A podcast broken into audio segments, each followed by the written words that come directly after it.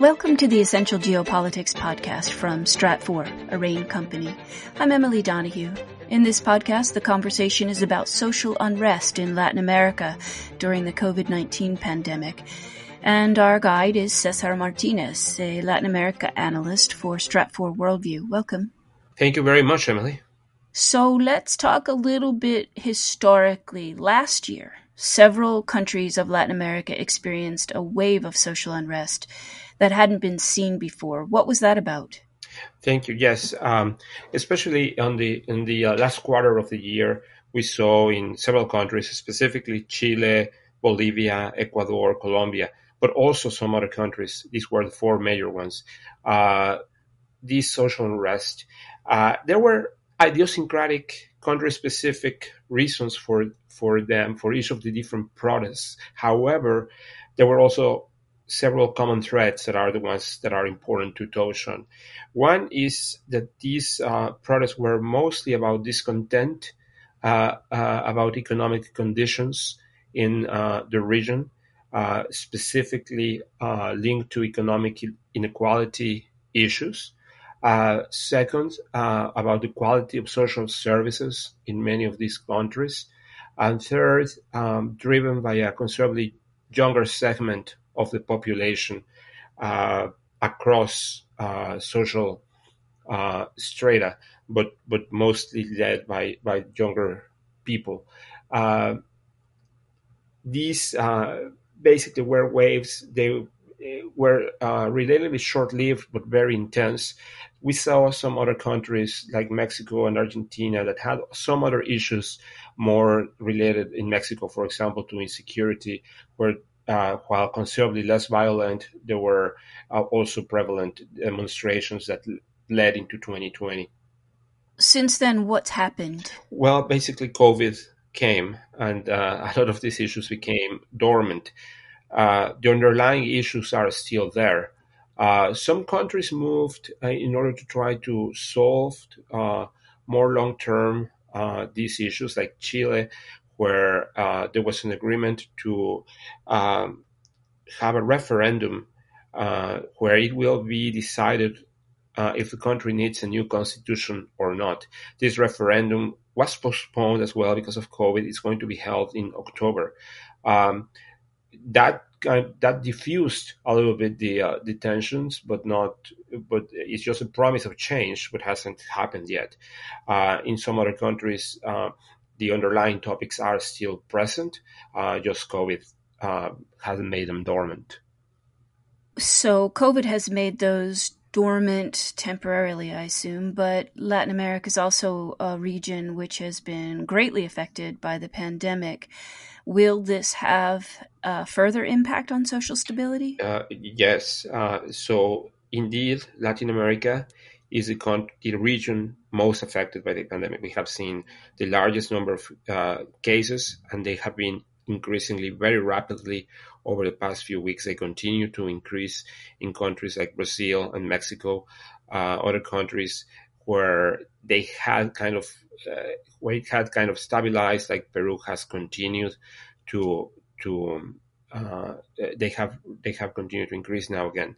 Uh, so a lot of these issues now are accent that we have we're talking about are accentuated by the impact of COVID.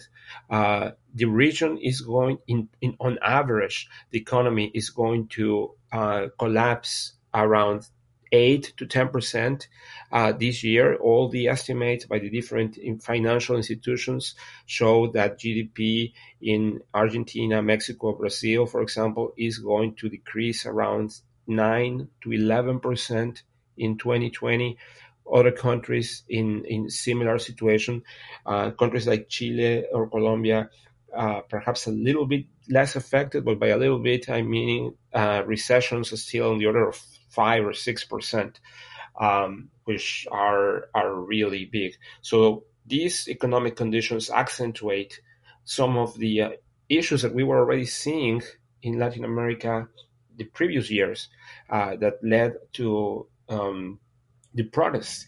Some one of the issues that I mentioned was uh, about uh, discontent about the quality of social services. Well, now the different states are overstretched trying to provide health services and also economic relief to a lot of people. So uh, people are obviously not going to the streets to, streets to protest, given the uh, different lockdowns and uh, that that uh, to control the pandemic.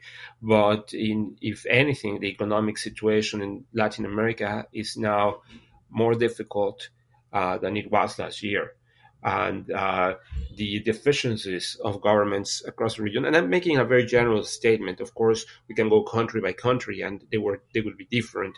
But in general terms, the deficiencies of governments across the region are now more evident. Cesar, what are the main issues we should be looking at in the region during this crisis? There are several potential issues that could ignite a new round of social unrest. I think the, the powder uh, in the in, in in in Latin America is is out, and um, and, uh, and there are different ones that could do it. There's one specific in Chile uh, that it is being uh, debated um, in these dates, where there's a proposal to withdraw uh, to allow withdrawals of ten percent. Uh, of the individual accounts on their pension system. It's a very controversial reform for uh, different economic issues, irrespective on whether it's wise or not to allow those withdrawals. The fact is, if there's a lot of social pressure to do it, if uh, the Chilean Congress were not to pass this reform, there's a potential of a new wave of unrest in Chile. We have seen some already little episodes of of that. Uh, that's one example. Other ones in, in, in Brazil that could be related to police brutality, uh, or Mexico with with also with insecurity. We have seen some little episodes, smaller episodes already. So uh, in reality, it doesn't need a lot of pretext. Uh, a lot of different issues could ignite it again, uh, given the uh, the social and economic conditions in the region. So we are looking very carefully at uh, different proposals like the one that's being debated in Chile or different episodes that could lead to confrontation with police in different countries or anything that's controversial in terms of reforms uh, that that that could lead people uh, to the streets or ignite protests. Again, there are different aspects I I think that since most of the region is still in lockdown, they might not happen right now, but there's a potential for that to happen, and we are looking closely at uh, in the region to different aspects, uh, especially because a lot of the underlying issues have not completely been solved. So it requires a lot of very deft political management in order to uh, diffuse several of these issues and, and, and try to prevent more more of these waves. Cesar, thank you for that analysis. Absolutely. My pleasure. Cesar Martinez is a Latin America analyst for Stratfor Worldview. If you would like to read more geopolitical forecasts and analysis of the security challenges in Latin America, you can subscribe to Stratfor Worldview, the world's leading geopolitical intelligence platform and part of the RANE network. There's a special rate for podcast listeners.